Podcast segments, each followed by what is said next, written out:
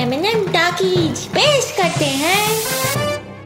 M P B S वकील। क्या हाल बना लिया हो बे? कुछ लेते क्यों नहीं बे? अरे भैया ले ही तो नहीं पाए। मेरा प्यार अधूरा रह गया। बोला था सिंगल सिम वाले मोबाइल में डबल सिम एडजस्ट करोगे तो यही होगा। किसके साथ भागी? नहीं भैया कहीं भागी वागी नहीं है। उसकी शादी तय हो गई। और दुख तो इस बात का है कि हमको शादी का कार्ड तक नहीं मिला। सोचा था उसकी शादी में हजक के पूड़ी और मिठाई खा के बेवफाई का बदला ले ही लेंगे लेकिन अबे ये वाली समस्या व्यक्तिगत ना होकर के नेशनलित हो चुकी है समझे? बताओ भला पचास लोग में शादी हो जा रही है हमारे दादाजी तो एक आवाज़ दिए दो सौ लोग इकट्ठा हुए थे दो सौ लोग।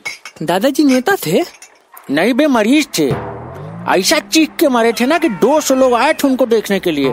गुड़ा रोग था ना उनको। लेकिन आज देखो पचास लोग में शादी निपट जा रही है बताओ भला हाँ? वकील। तुम्हारा तो कुछ नुकसान नहीं हुआ बे। हमारा तो लाखों का बिज़नेस खराब हो गया है? डीजे वाला लाइट वाला कैटरिंग वाला कुर्सी टेंट फर्राटा पंखा सेल्स परचेजिंग कपड़ा लत्ता मिठाई फूल माला घी तेल गन्ना गुड़ियाल सब कुछ मतलब। अरे भैया हमको तो सिर्फ़ वकालत का पता था। इतना बिज़नेस था आपका?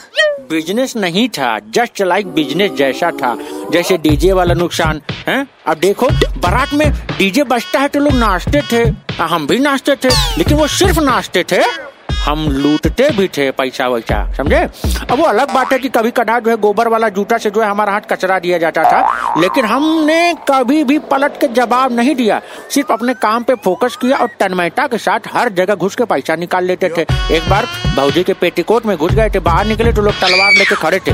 फिर दो चार दिन हम हल्दी वल्दी, गुरूर वाला जो है मलहम पट्टी पिस पे चले थे। लेकिन कहते हैं ना नो पेन नो गेन हर शादी में लाइट टेंट फर्राटा, पंखा, कुर्सी, ये सब लगता है कि नहीं लगता है? हाँ हाँ भैया बिल्कुल लगता है। हाँ तो वो लगाते हैं हम उतारते हैं।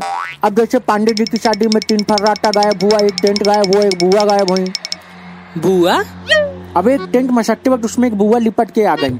हमें लगा टेंट के साथ गड्ढा भी है। घर आके टेंट खोला तो उसमें से बुआ ने बोला रे हरामी क्या हमको बहुत शर्म आई। उस दिन मैंने कान पकड़ लिया। भैया लेकिन शादी में पचास लोगों वाला सिस्टम सही नहीं है। अब तो शादी का कार्ड मिलना मतलब इलेक्शन का टिकट मिलने बराबर हो गया। है बात तो सही बोले बे लेकिन हिम्मते मर्दा मड्डते रसगुल्ला। रसगुल्ला?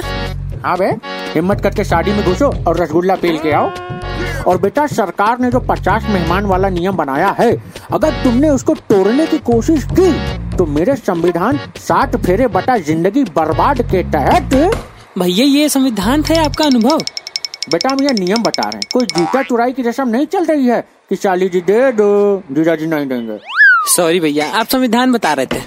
हाँ तो मेरे संविधान सात फेरे बटे ज़िंदगी बर्बाद के तहत ऐसा केस ठोकेंगे कि खुद को सुहाग की सेट पे लाचार दुल्हन समझोगे? समझे?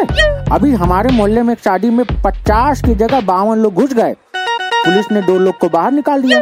वो पहली शादी थी जो बिना दूल्हा दुल्हन की हुई थी। अभी हम चल रहे हैं। लेकिन जाते जाते माननीय बब्बन बहादुर सिंह का कानूनी टिप उन डेस्पो आंटी और भौजाइयों के लिए, जो कोरोना काल में भी शादियों में मास्क के ऊपर लिपस्टिक लगाए हुए बनारसी साड़ी की सेकंड कॉपी पहन के माला सेंट लगा के ठेले वाला फाउंडेशन का लेप लगा के चिंटी से थ्रेडिंग उखड़वा के बाल को पीतल तांबे जैसा करवा के नकली नेकलेस के साथ फूली बैकलेस होके डाइटिंग पे हूँ जी। बटा के प्लेट में पूरा एक जिला का खुराकी समेटे ही, ही, ही करके हपोसने वाली आंटियों के लिए एक जो है जुमला अर्ज़ है उनके ऊपर फेंक रहे हैं।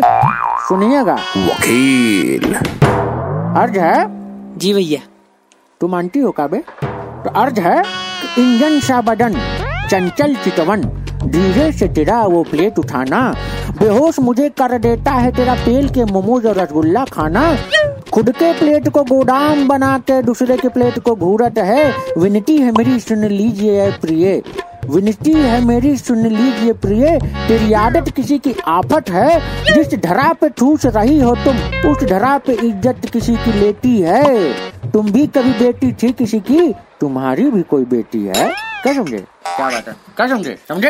हाँ भैया। अच्छी साड़ी थी? हाँ भैया। बढ़िया मैसेज था? हाँ भैया। दो सौ रूपए कटवा लो। हाँ भैया। भैया अरे ए भैया भैया भैया कहाँ जा रहे हो? एम पी बी एस वकील।